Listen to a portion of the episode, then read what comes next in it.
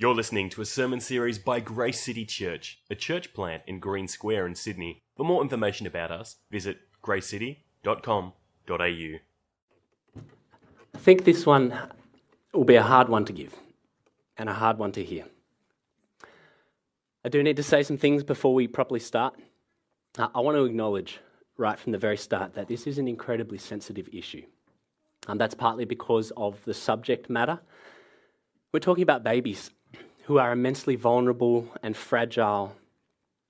And we're also talking about women, um, often very vulnerable. But it's not just the subject matter that makes this sensitive, uh, it's the stories. Real stories. There will be people here with stories, each unique and complex in their own way. Uh, we need to acknowledge that. I know some stories, many I won't. Um, this is also quite a personal issue for my wife Ash and I. Um, I'll share about that uh, in a moment. Uh, for this reason, I do need to give you a warning that this uh, we are going to talk about very heavy and serious things today. Um, at times, uh, I will mention things like sexual violence, which I do not do lightly. Um, I won't be unnecessarily graphic or explicit, but it could be that this is not the right time for you to listen to this sermon. I want to say that's okay. Uh, use your own wisdom. Um, if you need a break, it's okay. Just in terms of the language and terms that we are going to use, uh, I'll generally describe the unborn child as a fetus, but I'll also occasionally describe them as a child or a baby, because as I'll explain, I think that's what they are. In terms of the word abortion, um, it's a slightly more American term. Here in Australia, the medical term normally used is termination of pregnancy. But I will mostly speak about abortion because that's the term commonly used in our culture. And when I say abortion, I'm referring to the deliberate ending of a pregnancy so that it doesn't result in a live birth. And right from the get go, I want to acknowledge that there is pain on both sides. Uh, the debate is often framed in terms of either being pro life or pro choice. Sometimes that's helpful, sometimes that's not. But we need to acknowledge that there is pain on both sides. Uh, we need to feel and appreciate that pain and to speak with sensitivity to it. A professor of bioethics, Margaret Somerville, she describes this topic as a world of competing sorrows. There are sorrows at every point, and we need to feel those sorrows as we engage with this issue. But it's also true that both sides are often motivated by compassion, uh, both out of women and children. Uh, there are those who are less than noble on both sides, but a lot of discussion actually comes from a place of compassion. Uh, and so we can't demonize or accuse. But at the same time, we can't sit on the fence. We can't just disengage and say that it's all too much, because this really is life and death. Uh, the Guttmacher Institute happens to be pro abortion. It estimates that there are at least 73 million abortions every year. 73 million. That's more than the total number of people that were killed in World War II, and that is every single year. There is so much at stake. Uh, and that's for both sides. And so we can't sit on the fence. It's important for both men and women to engage in this issue together. But that raises a question, and in particular, it raises a question about me uh, and the fact that I am a man. Uh, one of the top questions that was asked in the Slido uh, was whether there would be a female voice in this sermon. Uh, and I want to be very honest about the fact that this issue does uniquely affect women because they are the ones who bear the child. That is something I haven't and never will experience. Um, but I do think it's worth saying at least two things. Uh, the first thing to say is that almost everything in this sermon is things that I have learnt from women. Uh, some of these women have written books and articles uh, like Megan Best, Nancy Pearcey, Emma Wood, Margaret Somerville. Uh, I also spent some time speaking with a Christian midwife uh, who happens to go to this church. I also had the opportunity to speak with a Christian woman who had had an abortion. She doesn't go to this church. And the things I have learnt from each of these women has been invaluable. And what you are hearing in this sermon is a lot of their voices. But the other thing to say is that abortion isn't only a women's issue. And I say that partly because of my story and the story of my wife, Ash, uh, and our son, Levi. At the end of 2020, uh, when Ash was about 20 weeks pregnant, uh, we discovered that our son, Levi, had a significant heart condition uh, due to a rare genetic syndrome. We were told uh, that 95% of babies with his condition uh, would normally be terminated. We were asked what we would like to do. I remember having to confront the reality that how I imagined my life, with all my hopes and ambitions, would be dramatically different if our son survived after birth. Uh, he would have had significant mental and physical disabilities. Um, he would have needed at least three open heart surgeries before he was five. Uh, put simply, if he survived, I wouldn't be giving this sermon. But how I imagine my life for myself is nothing compared to being able to love my son. After four days with us and after doing everything we could, he passed away. And yes, it's true, other people's experiences are different. It's true, I'm not a woman, uh, but this topic isn't hypothetical for me. And so I hope I can have the privilege um, of being able to share today. I also need to say that sermons are, by their nature, general. Uh, there are so many different kinds of people with so many different experiences and stories. And given the opportunity, I would say things differently to different people in different circumstances. Uh, but sermons are a little more general, which is just the kind of communication that it is, and so I can't say everything. Uh, it's something to be aware of. Uh, this is also a sermon for us and for our context. Our context is Australia, uh, it exists in the broader developed world, and while I wouldn't necessarily come to a different set of conclusions, I would preach this sermon differently in a different context.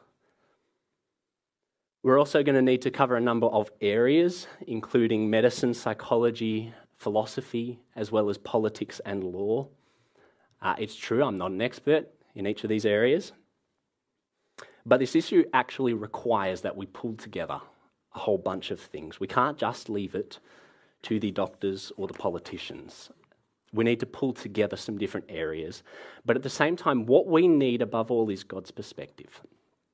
We need him to speak his gracious and authoritative word when it comes to this topic. And that's what makes this a sermon, not just a talk.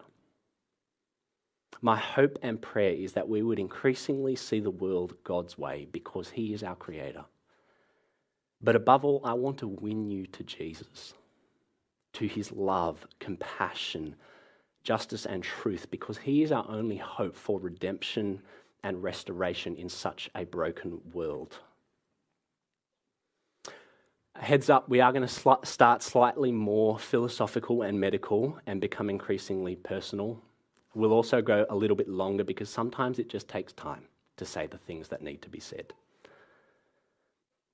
The only other thing I want to say is that I want to encourage us to be careful of jumping too quickly to the extreme or the rare cases. Uh, with a topic like this, there are a whole range of difficult, complex, and extreme situations, and these are real examples and real stories, uh, even in our church, and many of them are very, very sad. Uh, our hearts rightly bleed for these stories. We do need to address them, and sometimes these situations actually can clarify what we believe and why. Uh, but I do want to say be careful of jumping too quickly to these more difficult or complex situations Because the danger is, is that we use these extreme cases to determine our response to the issue as a whole. Uh, put simply, if we spend too much time looking at the grey areas, then everything starts to look grey. What we need to do is start with a general understanding, build a solid foundation, and only from there turn to the more difficult cases. Uh, for that reason, I will only briefly touch on some of the trickier topics, uh, which I also think is somewhat appropriate because these issues are often better dealt with in a pastoral context. Would you pray with me? Heavenly Father, we come to you humbly and broken-hearted. We beg that you would teach us to love like you. We pray that you would speak the tender and powerful words of the gospel into our hearts today. I pray that you would cover over any stray words that I might speak. Give us patience, compassion, courage, and grace.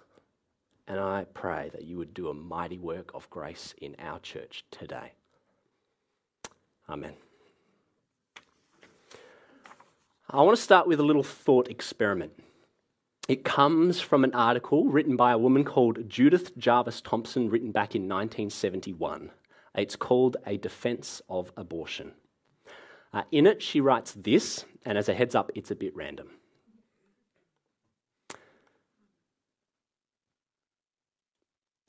Can you give it to me? Thanks. You wake up in the morning and find yourself back to back in bed with an unconscious violinist, a famous unconscious violinist. He has been found to have a fatal kidney ailment and the Society of Music Lovers has canvassed all the available medical records and found that you alone have the right blood type to help. They have therefore kidnapped you. And last night, the violinist's circulatory system was plugged into yours, so that your kidneys can now be used to extract poisons from his blood as well as your own. The director of the hospital now tells you, Look, we're really sorry for the Society of Music Lovers that they did this to you.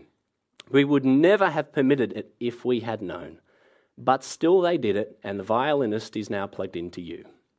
To unplug you would be to kill him. But never mind, it's only for nine months. By then he will have recovered from his ailment and can safely be unplugged from you. Now, I hope you can see that it would be an outrageous thing to expect you to stay hooked up to this unconscious violinist for, whole, for a, nine, a whole nine months. And while it might be extremely kind of you to stay hooked up to him, I'm sure we can all say that we would have, you would have the right to unplug yourself. You have the right to bodily autonomy. But Thomson goes on to claim that this is really not all that different from what's going on in pregnancy. A fetus, a baby, is connected to a woman for nine months, and should she wish, wish to unplug herself, she has that right. And the rights of the baby, whatever they are, can't trump her right to bodily autonomy. It's her body. Now, I hope you can see that this is quite an elegant and a powerful argument. Uh, it's also not without massive problems, uh, particularly around the word unplugging and what that means in the case of pregnancy. But the important thing to know this is why I tell you this this article was part of a fundamental shift in the conversation around abortion that started in the 70s and continues today. See, abortion is not a new invention. Uh, it's been happening for thousands of years across basically every culture. But before the 70s and articles like Thomson's, the conversation around abortion was mainly about what a human embryo is and what rights it does or does not have. But after the 70s and articles like this, abortion shifted to become a distinctly women's issue. And it became particularly associated with women's rights and the question of bodily autonomy. And to put it simply, this association meant that to be pro woman was to be pro abortion, and to be anti abortion was to be anti woman. This is the kind of thinking that sits under the iceberg of the hashtag my body, my choice. But before we move on too quickly, I want us to feel the pain, to feel the fire that sits under this way of framing things. Uh, Paxton Smith, she was a valedictorian student in her high school uh, in Texas last year. Uh, just before she was set to deliver her school approved valedictorian speech, uh, Texas introduced laws that banned abortion after a heartbeat was detected. Just for context, that was before the overturning of Roe v. Wade. But in response to the introduction of these laws in Texas, Paxton Smith, she switched out her approved speech for the one I want to share an excerpt from. Uh, it went viral in the days that followed, and she says this I have dreams and hopes and ambitions. Every girl graduating today does. And we have spent our entire lives working towards our future. And without our input and without our consent, our control over that future has been stripped away from us. I am terrified that if my contraceptives fail, I am terrified that if I am raped, then my hopes and aspirations and dreams and efforts for my future will no longer matter. I hope you feel how gut wrenching that is. I hope you can feel how dehumanizing it is to have the autonomy over your own body taken away from you. And I cannot give up this platform to promote complacency and peace when there is a war on my body and a war on my rights. A war on the rights of your mothers, a war on the rights of your sisters, a war on the rights of your daughters. And remember, that was before the overturning of Roe v. Wade. Uh, that happened earlier this year. That has since given enormous heat to this issue. Uh, it meant people started talking about this issue in a way that they normally wouldn't do. But can you see how this debate, how this discussion has been framed? It's been framed in terms of a zero sum game. To be pro life is seen as putting the baby over the woman, and, or to be pro choice is seen as putting the woman over the baby. The issue in our culture is about whether abortion is right or wrong for women and whether it is good or bad for women. That is the primary issue in our culture. And the phrase, my body, my choice, is communicating that to be anti abortion is to be anti woman. To fight for the rights of unborn children is to deny and neglect the rights of women. So, what do I want to say today? My aim today is to convince you that it is possible to love both unborn children and women. It doesn't need to be a zero sum game. And the reason I say that is because that is who our God is. Our God loves both unborn children and women. And our God calls us and empowers us to love like Him. And so, yes, I am going to argue for a firmly so called pro life position, but I want to show you that this doesn't mean uh, being as, as harsh or dumb or mean as it's commonly portrayed. I want to show you that it doesn't mean being anti woman. And my prayer for us as a church is that we wouldn't just believe this, but that we would truly be a church that does love both unborn children and women. Today, I have two very simple points. First, God loves unborn children. We'll spend some time unpacking that. And second, God loves women. And we'll spend some time unpacking that. Let's jump in, spend some time thinking about unborn children. I want to start by establishing that even from the very beginning of conception, what we are dealing with is a human. See, for the first eight weeks after conception, there is what's called an embryo in medical terms. After that, it becomes a fetus. And so we need to ask is that a human? Or is it something not quite a human? Have a listen to what medical doctor and Christian bioethicist Megan Best says about the embryo. No educated person questions the humanity of the human embryo anymore.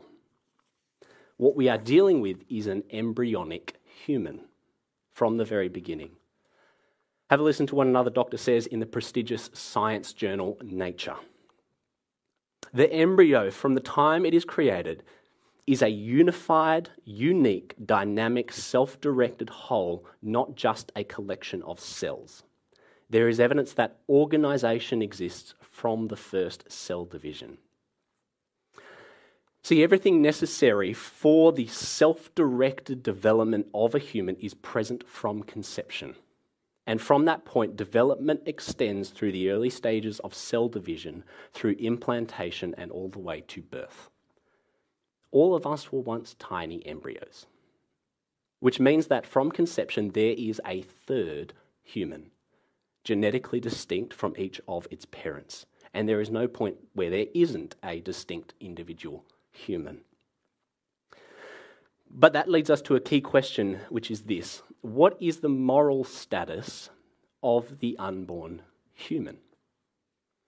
When is there a right to life? And at what point do they deserve the full protection that we normally extend to any human under normal, circumstances? Uh, there are really two theories here. The first is called the construction theory, the second is called the developmental theory. We'll look at each of them. The construction theory says yes, we are dealing with a human, but they actually need something else before they are counted as a person. And the key word there is person. Because the construction theory sees a split between what it means to be a human and what it means to be a person. Being a human is not enough to qualify you as a person. Uh, this view goes back at least to a guy in the 1950s called Joseph Fletcher. Uh, and he said that when it comes to the moral status of the unborn human, what is critical is personal status, not merely human status. Can you see the division there? And you see a similar thing in the work of Peter Singer. He's an Australian born philosopher at Princeton University. He says, The life of a human organism begins at conception. The life of a person, a being with some level of self awareness, does not begin so early. And this distinction between humanhood and personhood is actually what sat under the original decision made in Roe v. Wade back in 1973. Uh, the judge at the time said this The word person, as used in the 14th Amendment, does not include the unborn. If the suggestion of personhood is established, the fetus's right to life would then be guaranteed. Can you see how the construction theory says that there's essentially something missing that a person needs to get or do before they count as a person? And only then do they have a full right to life. And so the key question becomes what is the point? when somebody gains personhood? What flips the switch from non person to person? And my problem with this theory is that it's ultimately arbitrary and subjective, and it leads to places I think we're ultimately unwilling to go. So, some people will say that the point is viability, the ability to survive outside the womb. That's the point of gaining personhood. Uh, this was actually the decision made in Roe v. Wade. But it's ultimately arbitrary because the point of viability is highly influenced by the standard of medical care available. The point of viability is much lower in the developed Western world. So, does that mean humans become persons at an earlier age in the Western world? I hope you can see that. That's a horrible idea. Clearly untrue. But there's also no clearly defined point of viability. So, at 23 weeks, there is a survival rate of about 30%. So does that make only 30% of them a person? At 24 weeks, it's 60%, 25 is 80. It has been low as 21 weeks and six days. Can you see it's not as simple as some people would like it to be? And the other thing with using viability to, to, to decide personhood status is that it ultimately says that the more dependent and vulnerable you are, the less of a person you are, the less protection you deserve. And I think most, if not all of us, would see it the other way around. The more dependent and vulnerable you are, the more protection you deserve. But what about birth as the point of gaining personhood? Well, again, it's ultimately arbitrary because it says that a 25 week old uh, baby outside the womb is a person, but one that is older and more developed but still in the womb doesn't count as a person. See, there's actually no fundamental difference between a baby inside and outside the womb. It's the same. The only thing that has changed is what's around the baby and the support it requires. Or what about consciousness, which is where Joseph Fletcher and Peter Singer think that personhood begins?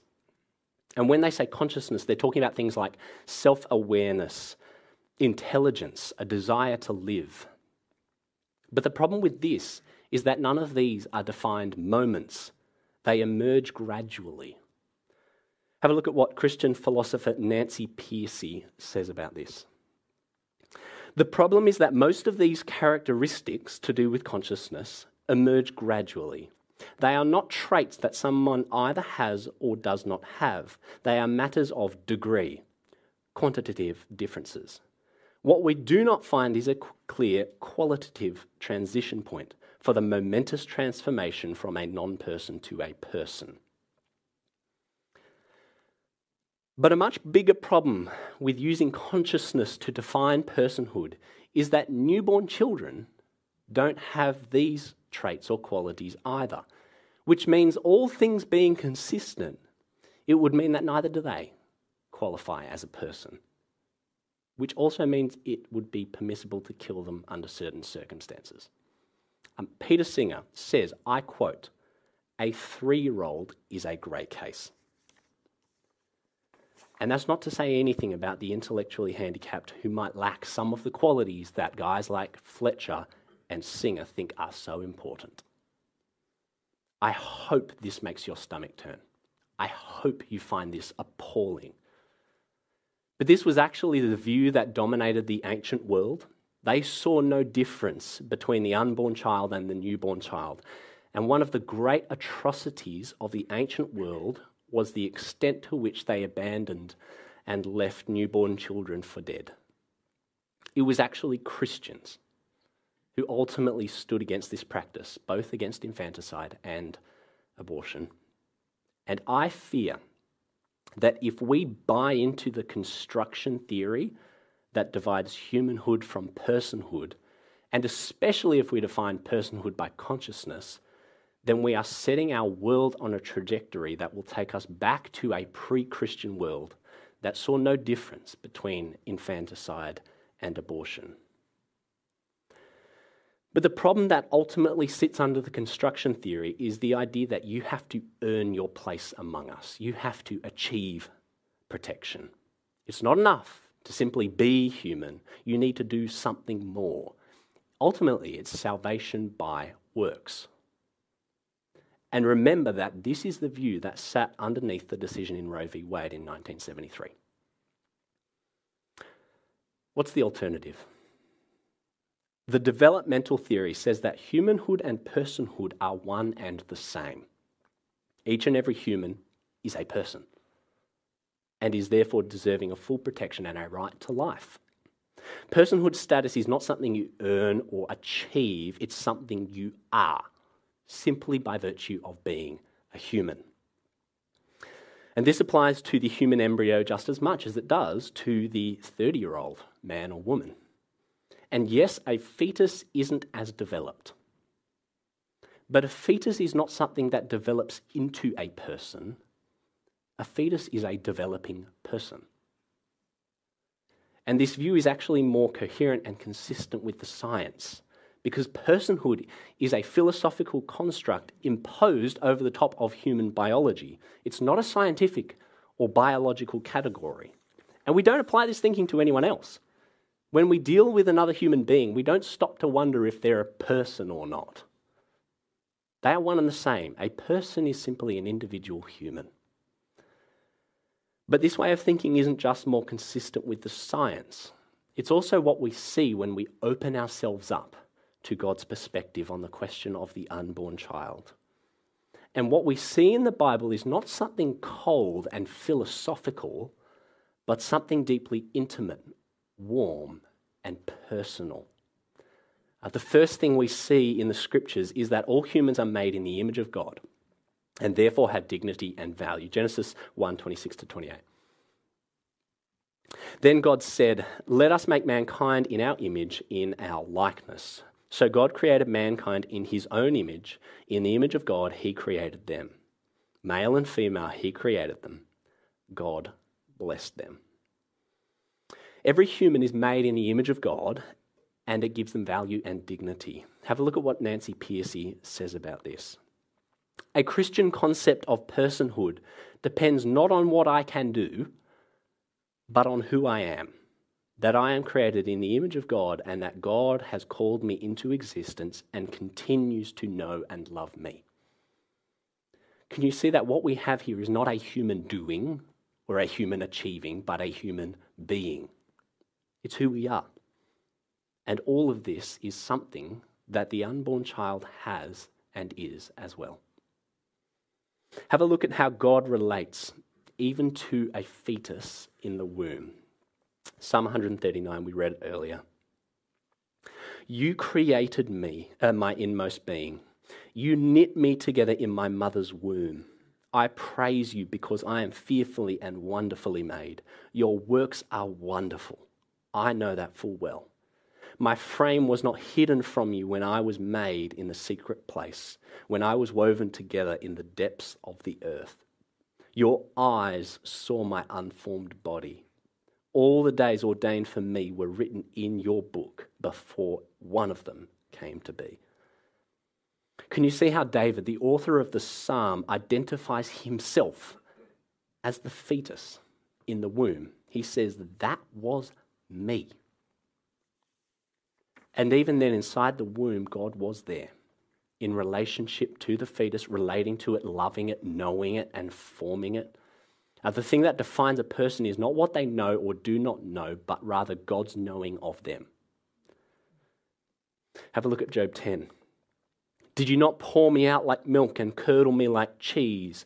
Clothe me with skin and flesh and knit me together with bones and sinews. You gave me life and showed me kindness, and in your providence watched over my spirit. God showed Job kindness and watched over his spirit even in the womb as he was being knit together. God shows the unborn child kindness. Jeremiah 1 5. Before I formed you in the womb, I knew you. Before you were born, I set you apart. Or have a look at a passage that's often forgotten in Psalm 22. You brought me out of the womb. You made me trust in you, even at my mother's breast. From birth, I was cast on you. From my mother's womb, you have been my God. Grace City, what does God think of the unborn child? God loves her. God loves him. He is tender with the unborn child and kind and knows her and him intimately. Before an ultrasound can show you a picture of a baby, God is there, forming and shaping a heart, fingers, and toes. And so, what does that mean for us?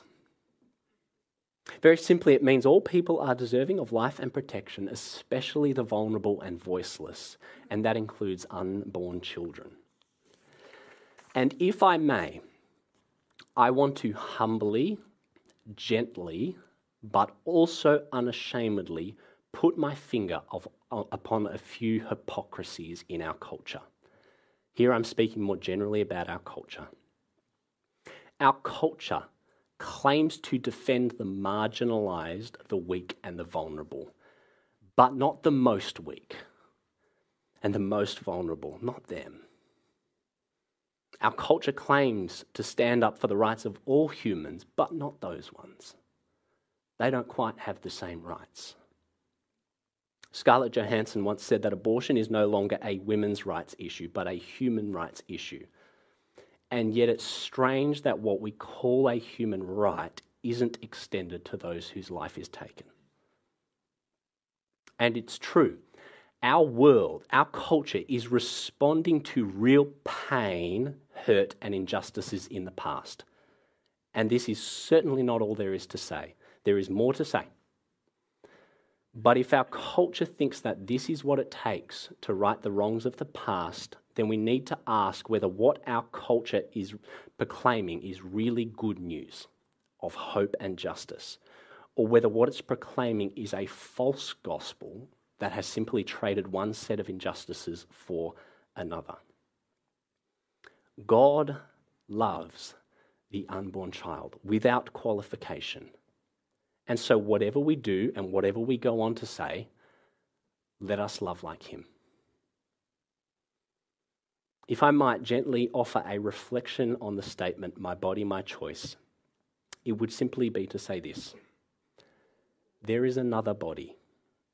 And though it is dependent on the mother's body, it is not simply part of her body.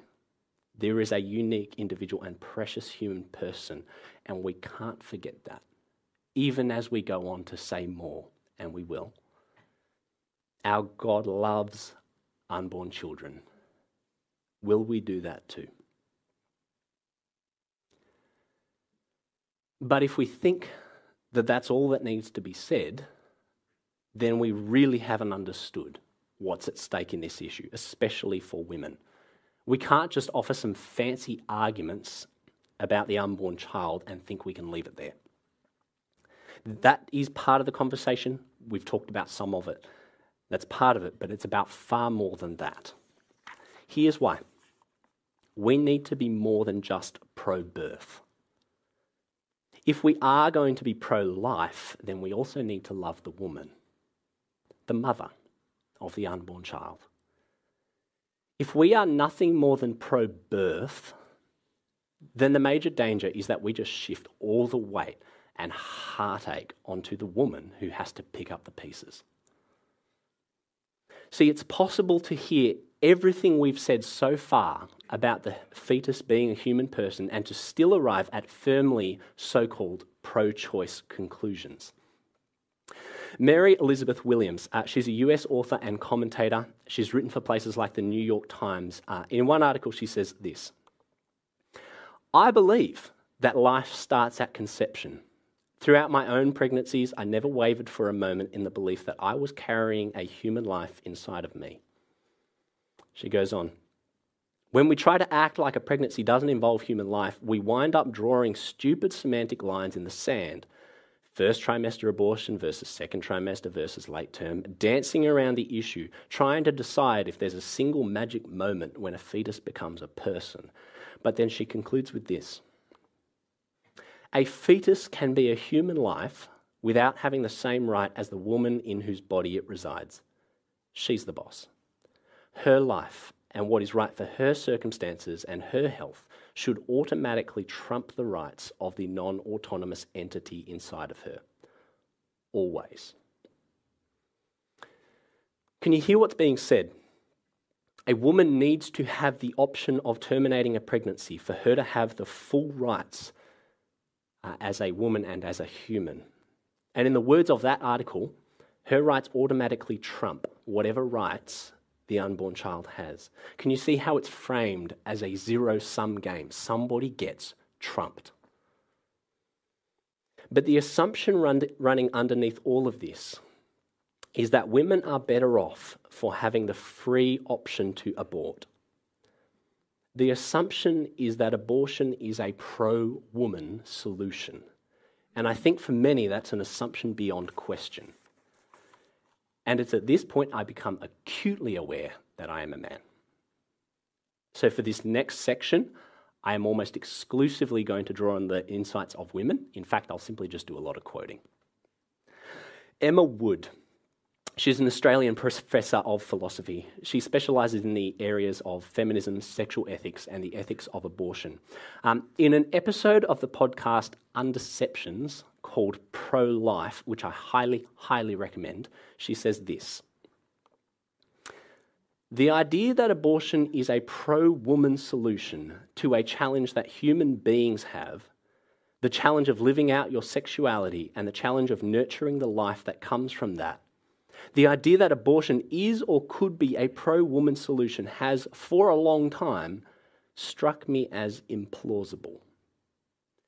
Now, it could be that she has simply been duped, that she has bought into chauvinistic ideology, but at least listen to why she thinks it's implausible that abortion is a pro woman solution. The first thing she points out is that abortion actually gives sexually selfish men a get out of jail free card. Have a listen to what she says. While the original solution to reproductive asymmetry, which is just the fact that sex costs women more than it costs men, the original solution to that reality used to be marriage. Now the solution to that problem is abortion. Because with easily available abortion, it has become harder for women to hold men to account when they become pregnant. It is harder for women to get a commitment from a man when they find themselves pregnant. So, of course, it's women who end up on the abortionist's table with all the associated negative impacts of post abortion regret, while too many carefree men can walk away from that situation with an unequal consequence. Can you see what she's saying? She's saying that freely accessible abor- uh, having the freely accessible option of abortion actually has the effect of shifting more of the burden financially, emotionally, and physically onto women and away from men. It leaves women to pick up the pieces. She actually quotes two economists who make this observation by making the birth of the child the physical choice of the mother, the sexual revolution has made marriage and child support a social choice of the father. One of the consequences of such free access to abortion is that it has opened the back door for men to abandon their responsibilities as husbands and fathers and to lay it all at the feet of women. Noelle Mering makes a similar point. Abortion destroys each icon of the family the child, the father, and the mother. All three are corrupted and made to become contrary to their nature. Man is able to impregnate woman, but obligated to neither the woman nor the product of conception in the sterile vernacular of the abortion industry. Meanwhile, woman is also liberated from any bond to man or to their child inside. In this dystopian vision of humanity, each of us is an island, autonomous and adrift, void of duty and hardened to love. Grace City, the cost of abortion is high, especially for women. But maybe you'd say that all of this is still just a necessary cost to ensuring women's freedom and rights. And if that's you, I want to show you something. South Australia is the only Australian state that currently collects data on the official reasons for abortion. I've been through every report I've been able to find, but I want to show you a report from 2006. The reason why is because, as far as I can tell, that was the last year they included a specific category for assault on a person, which includes rape or incest. I'm not sure why that is. This is the report.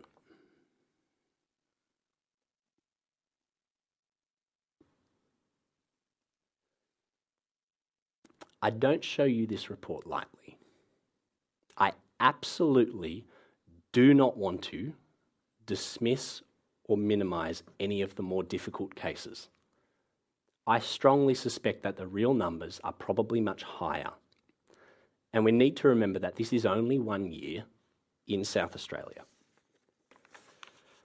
But the reason I show you this report is because over 95% of abortions were for mental health reasons. And that's consistent over every report. And within the category of mental health, the number one reason was that there was simply no desire for a child or that the timing was wrong.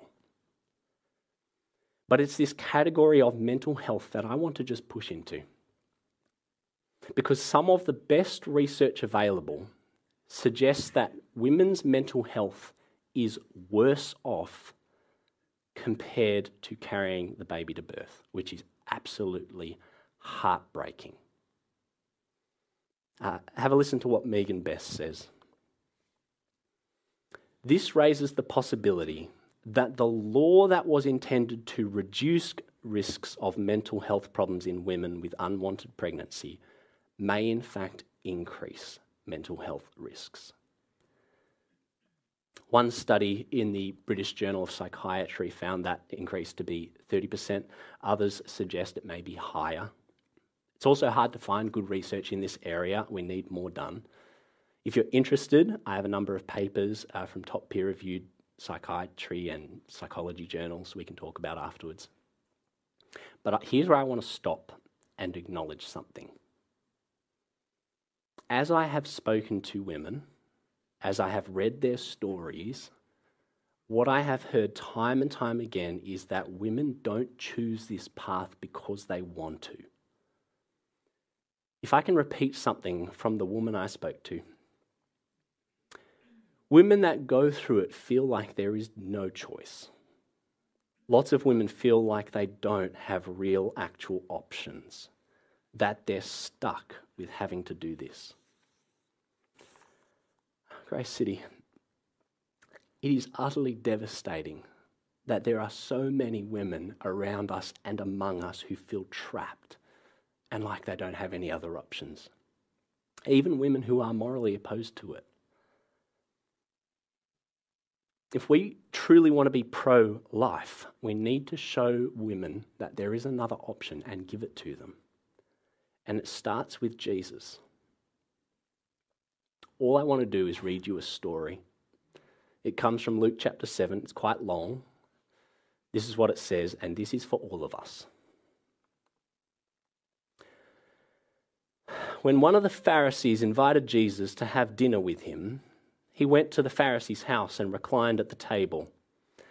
A woman in that town who lived a sinful life learned that Jesus was eating at the Pharisee's house. So she came there with an alabaster jar of perfume, and she stood behind him at his feet, weeping. She began to wet his feet with her tears. Then she wiped them with her hair kissed them, and poured perfume on them. When the Pharisee who had invited him saw this, he said to himself, If this man were a prophet, he would know who is touching him and what kind of woman she is, that she is a sinner. Jesus answered him, Simon, I have something to tell you. Tell me, teacher, he said. Two people owed money to a certain moneylender. One owed him 500 denarii, the other 50. Neither of them had the money to pay him back, so he forgave the debts of both. Now, which of them will love him more? Simon replied, I suppose the one who had the bigger debt forgiven. You have judged correctly, Jesus said. Then he turned toward the woman and said to Simon, do you see this woman? I came into your house.